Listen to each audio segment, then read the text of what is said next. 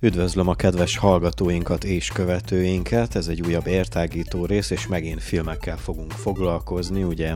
Nyár van, a nyár közepén kicsit uborka szezon, ezért gondoltuk kis Lórend kollégámmal, hogy, hogy ajánlunk nektek egy kis filmet, filmeket fogunk ajánlani a következő jó néhány percben. Én Lenkár Péter vagyok, és az előbb említett kis Lórend kollégám is itt ül mellettem. Sziasztok! Na hát én így gyorsan átpörgettem, van ugye egy applikáció, amit lehet, hogy itt a az értágító kereteiben még nem ajánlottam a hallgatóknak, de ilyen nagyon jó filmekkel foglalkozó applikációt használok most már több mint két éve, amiben össze tudod gyűjteni azokat a filmeket, amiket meg szeretnél nézni, és utána tudod osztályozni, tudsz róla véleményt írni, és a többi, és a többi. Na, ezt, az, ezt a Letterboxd nevű applikációt böngésztem ma, mert hogy ugye megbeszéltük, hogy készítünk egy ilyen podcastet, és hát nem kellett igazából túl sokáig visszagörgessek, én, én itt gyorsan összeírogattam öt filmet, amiről szeretnék ilyen nagyon röviden beszélgetni veled, illetve ajánlani a hallgatóknak itt a nyári melegre, hogyha éppen nem utaztok el, és otthon tengetitek a napokat, órákat, heteket, és kedvetek van valami filmet nézni, akkor itt el fog hangzani néhány film. Tőlem öt.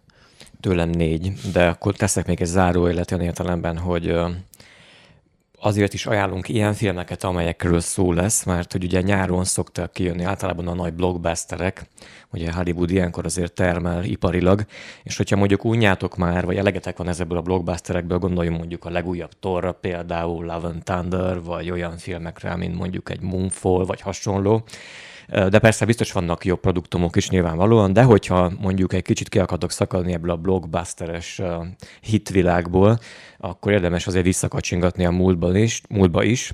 Hát mi se teljesen új filmeket hoztunk azért pont emiatt talán, hogy akkor szakadjunk el ettől a hollywoodi körtől, vagy világtól, és hát akaratlanul is nálam például három ausztrál kötődésű film is felkerült erre a négyes mini listára, de van itt még más érdekesség is, illetve kiegészíteném ezt a dolgot, hogy ha otthon tengődtök nyári kánikulában, de mondjuk lehet, hogy viharos is a nyár, úgyhogy olyankor meg beszorul az ember a, a sötét kis szobájába, és akkor hát lesz, lesz itt egy-két dráma és thriller, meg pszichó, ami olyankor még jobban üthet és hathat.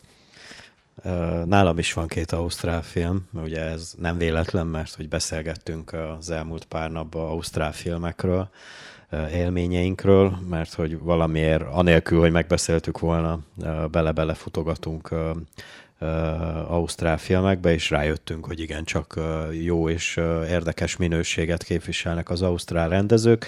Nálam kimondottan nincs amerikai film, az ausztrálokon kívül inkább európaiak, de majd még lesz itt egy majd zárásképpen egy érdekesség, mármint, hogy más kontinensre is ellátogatunk, és nem a feltétlenül a, a filmjeiről híres országokba is fogunk egy picit járkálni. Akkor kezdjem én. Kezdjette. Akkor kezdem én, egy 2009-es filmről van szó, ami az első a listámon. Ennek a címe pedig a Fun Demons Land, és ez egy hát lényegében ausztrál thriller, dráma kategóriába esik bele. A rendezője pedig Jonathan Auf der Heide, bármennyire is hangzik ilyen, hát hollandusul az úriembernek a neve, a rendezője. Egyébként ő Tazmánia vagy Tasmániai születés, de ugye Pont ezt akartam Ausztrál... mondani, hogy az, mintha ott holland telepesek is hát, Igen, igen, hát pont ezért Van Diemen's Land is, ugye.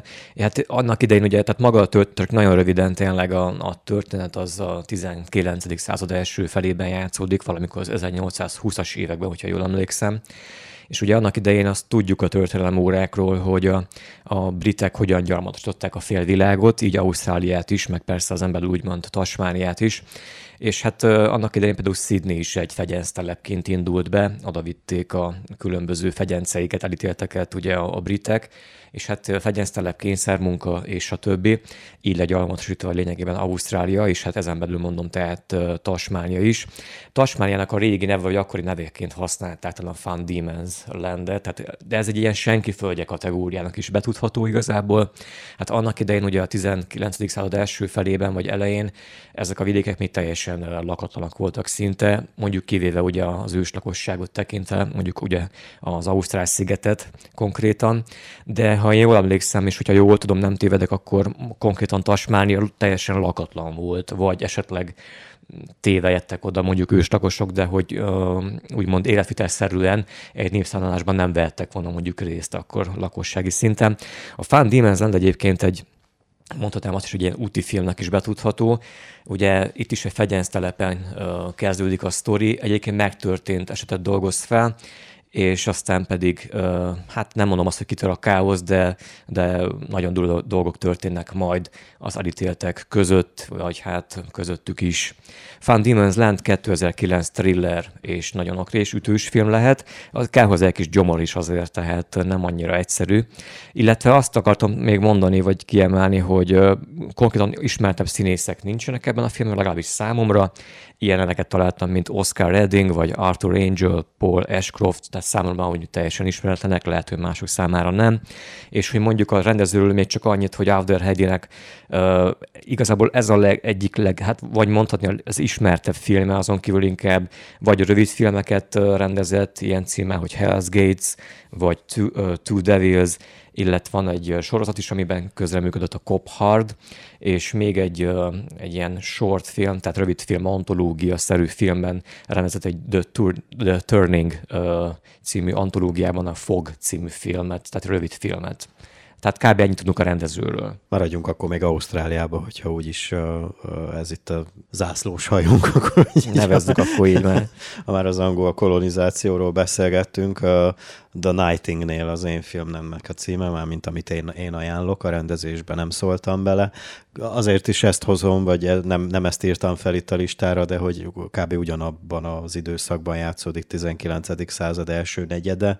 Itt egy itt egy ír származású oda települt családnak a megpróbáltatásait, és ugyancsak elég durva és, és naturalista módon bemutatott, hányatatott sorsát nézhetjük, főleg majd aztán a, a, a, a hölgynek, a, a, hölgy, a család hölgy tagjának a, a, az elég embert próbáló útját követhetjük, illetve, illetve az őslakos az őslakosok szerepét az akkori időben ott Ausztráliában ide is gyomor kell, ahogy a, a te általad említetthez. Olyan dolgokat láttam ebbe a filmbe, amiket nem feltétlenül szoktak képre vinni. Amúgy az a, az a rendezőnő, akinek most nem fog eszembe jutni a, a neve, elég, elég jó filmjei vannak, úgyhogy most lehet, hogy Jennifer Kent, de nem akarok hülyeséget mondani, de Kent a vezeték neve mindenképpen.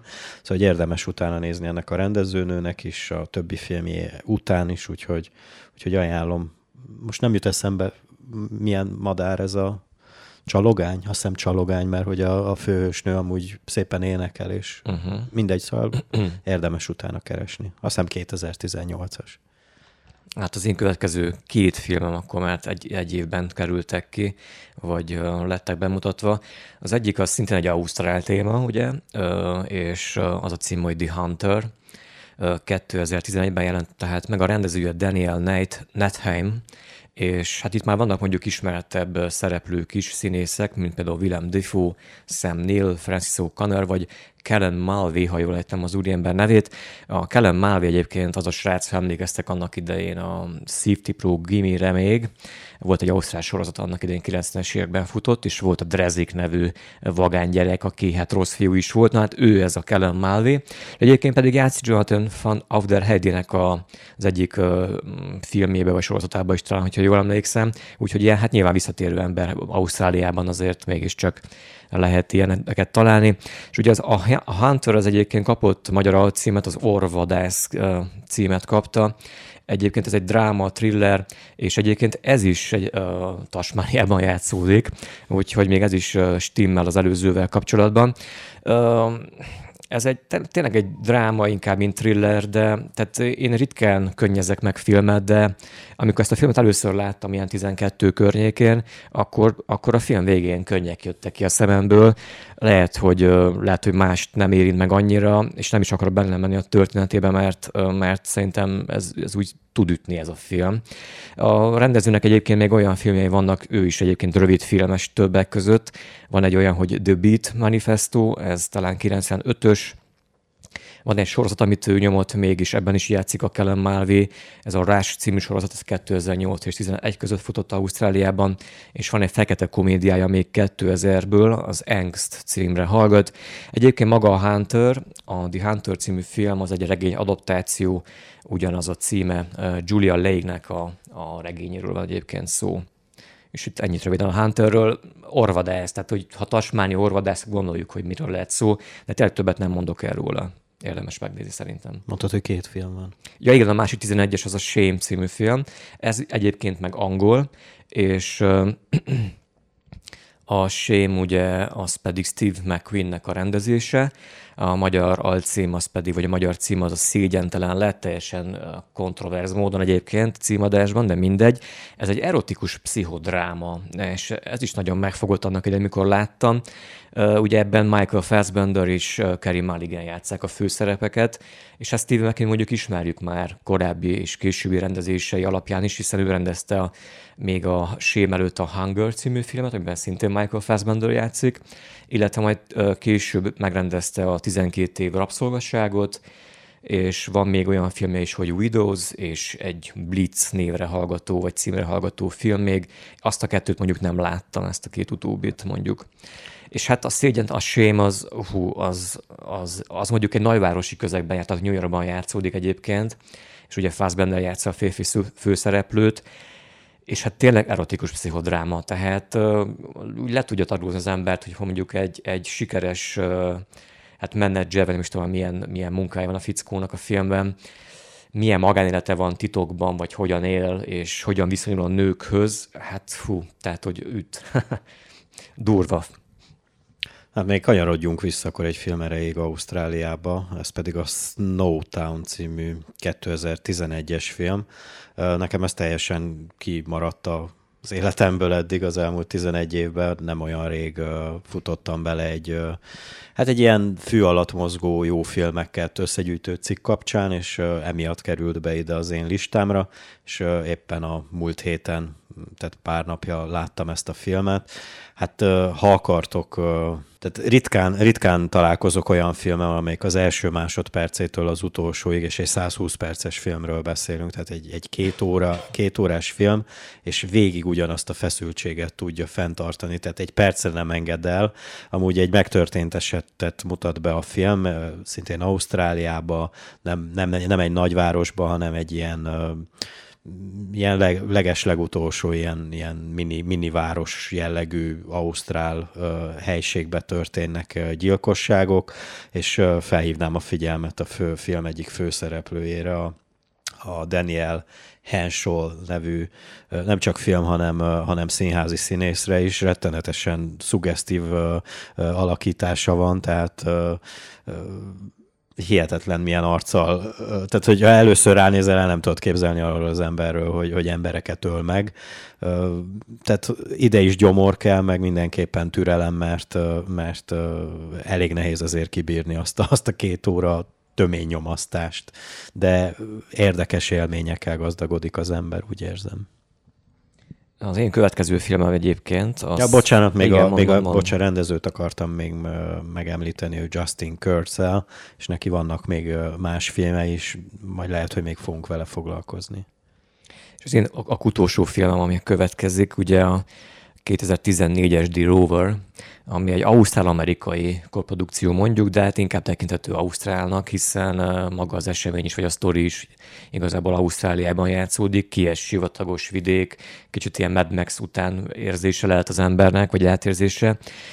Nagyon klisés magyar címen kapott egyébként országúti, országúti bosszú hát valahogy úgy szerintem ebben a filmben azért több van, mint egy ennyire egyszerű cím. Egyébként műfajilag drámának, illetve hát inkább egy ilyen disztópikus drámának sorolható be.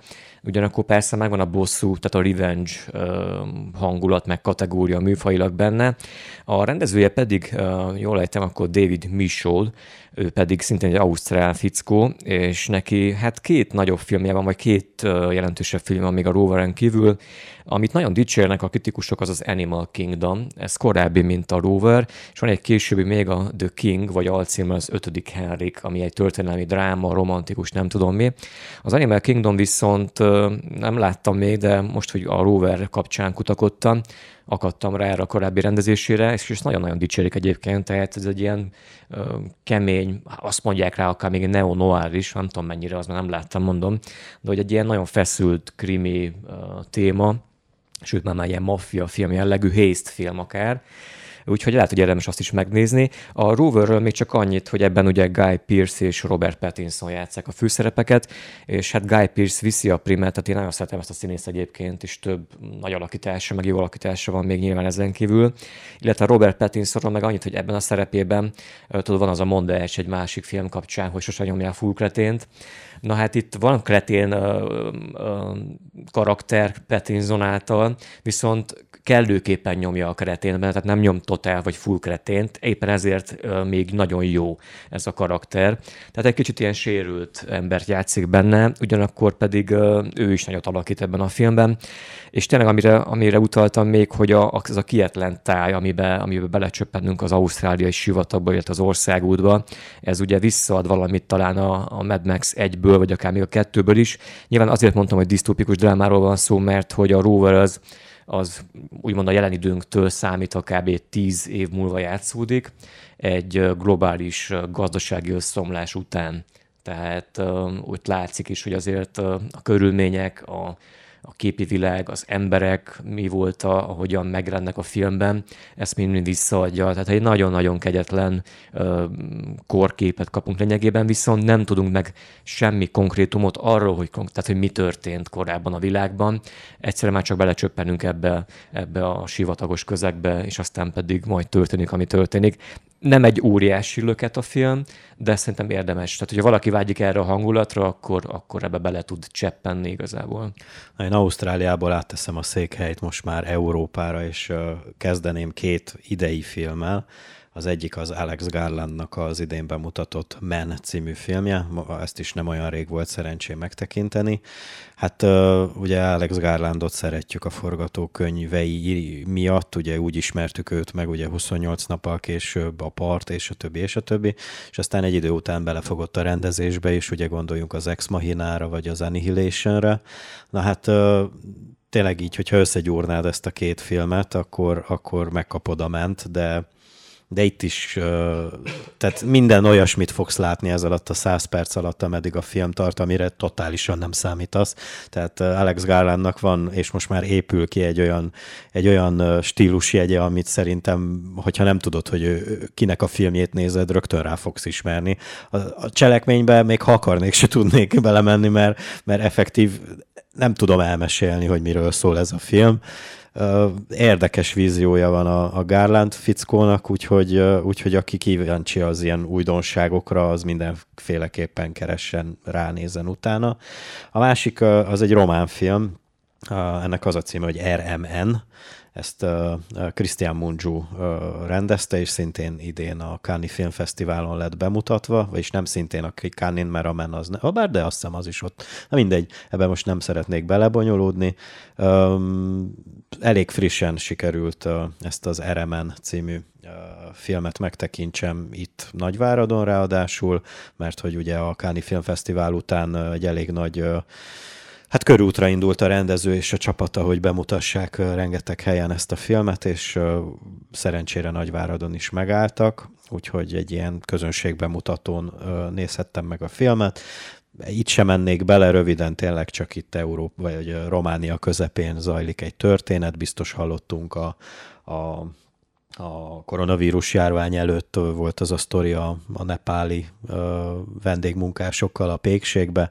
Ez az alaptörténet, de aztán ott ö, bonyolódnak a dolgok. Ugye ott román, magyar és német nyelvű emberek ö, ö, lakják azt a bizonyos falut, és rengeteg bonyodalom történik, elég, ö, elég ö, hiteles ö, kor és ö, társadalomrajzot ö, ö, kapunk a, a román rendezőtől, és ö, zárásképpen, vagyis majdnem zárásképpen az utolsó filmem az igazából három film, de hogy, de hogy szeretnék így egyszerre beszélni róluk, mert hogy van ez a, van ez a Joachim Trier nevű norvég rendező, aki amúgy Dániában született, és semmi köze nincs a Lars von Trierhez. Hát kialakult egy ilyen Oszló trilógia nevű három filmből, nevéből következik, hogy három filmből álló város bemutató. Mármint, hogy nem úgy kell érteni, hogy, hogy, hogy kimondottan város mutatja be, hanem, hanem Oszlóban történik természetesen mind a három sztori. Az első az még 2006-os, annak az a címe, hogy a szerzők, illetve, illetve van egy 2011-es, annak az a címe, hogy Augusztus Oszló, vagy Oszló Augusztus, már nem emlékszem pontosan a sorrendre, illetve tavaly mutatták be, és elég nagy közönség siker volt a, a világ legrosszabb embere című szintén norvég film. Jó úgy nézni a filmeket, hogy, hogy egymás után, mert hogy, mert hogy tényleg egy, egy jó kis körképet kapunk a, a norvég társadalomról, és a, a, hát a velünk, vagy hozzánk hasonló generáció mindennapjairól, mind férfi, mind női szempontból, úgyhogy Úgyhogy érdemes nem csak, ahogy Lóri mondta a műsor elején, amerikai blockbusterekre hangolni, hanem, hanem azért vannak Európában és Európán kívül is, lásd Ausztrália azért elég ütős filmek, és, és, és jó nem bekorlátozódni, hanem, hanem azért kicsit így nyitottabb szemmel követni a filmkultúrát, és ha már itt tartok így záró mondatként, akkor hogy hogy olyannyira nyitva tartom a szemem, hogy, hogy szintén az elmúlt hetekben volt szerencsém indonéz, argentin és guatemalai horrorfilmet is megnézni. Uh-huh. Nem volt mindegyik jó, nem tudom mindegyiket dicsérni, de, de szintén betekintést uh, nyertem a, akár az indonéz, akár a guatemalai kultúrára ezeknek a horrorfilmeknek a segítségével. Na hát nekem is van még plusz három címem azért zárásképpen. Három különböző műfaj, de szintén vissza kell, vagy hát emigrálnunk kell megint Ausztráliába emiatt, mert hogy mind a három film Ausztrál. Az egyik az egy, az egy krimi igazából, a Mystery Road címre hallgat. Szintén sivatag van benne is Ausztrália. De és... Ausztráliában elég nehéz nem sivatagos. Hát mondjuk film. igen, a partmenti részeket kivéve, igen mondom, ez egy, inkább egy krimi lenne, vagy krimi thriller, akkor lenne egy vígjáték egyébként, az a, viszont ez mondjuk, ha jól emlékszem, akkor New Yorkban játszódik, de ausztrál film egyébként, az a cím, hogy Noise, és ebben Tim Robbins és William Hurt játszák például az egyik két főszerepet, akkor így fogalmazok csúnyán.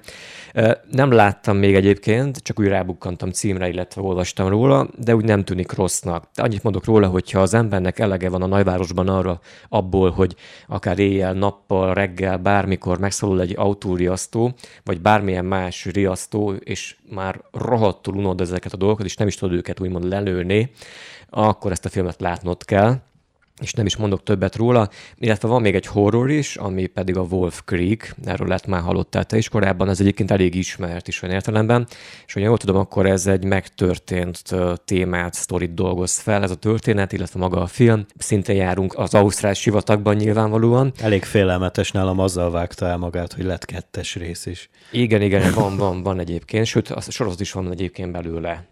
Ja, igen, igen. Úgyhogy, és azt hiszem abból két évad van. Na mindegy. De tehát meg lehet nézni, azért uh, elég beteg szerintem a Wolf, Wolf Creek, úgyhogy érdemes egy ilyen horrort is néha megnézni. Na hát nézzetek ausztrál filmeket, de nem csak, illetve természetesen járjatok moziba és nézzétek meg a, a legújabb uh, blockbustereket és film kassza sikereket, inkább így, így mondanám. Ennyi lett volna már ez a filmajánlónk, majd még jelentkezünk ilyen, ilyen ajánlóval, minden esetre iratkozzatok fel a YouTube csatornánkra, és kövessetek be minden fontosabb podcasttel foglalkozó platformon, minket értágító címen, vagy rádió ér címen megtalálhattok minket. Köszönjük szépen a figyelmet, és kellemes nyarat! Sziasztok! Ow. じゃあいっ!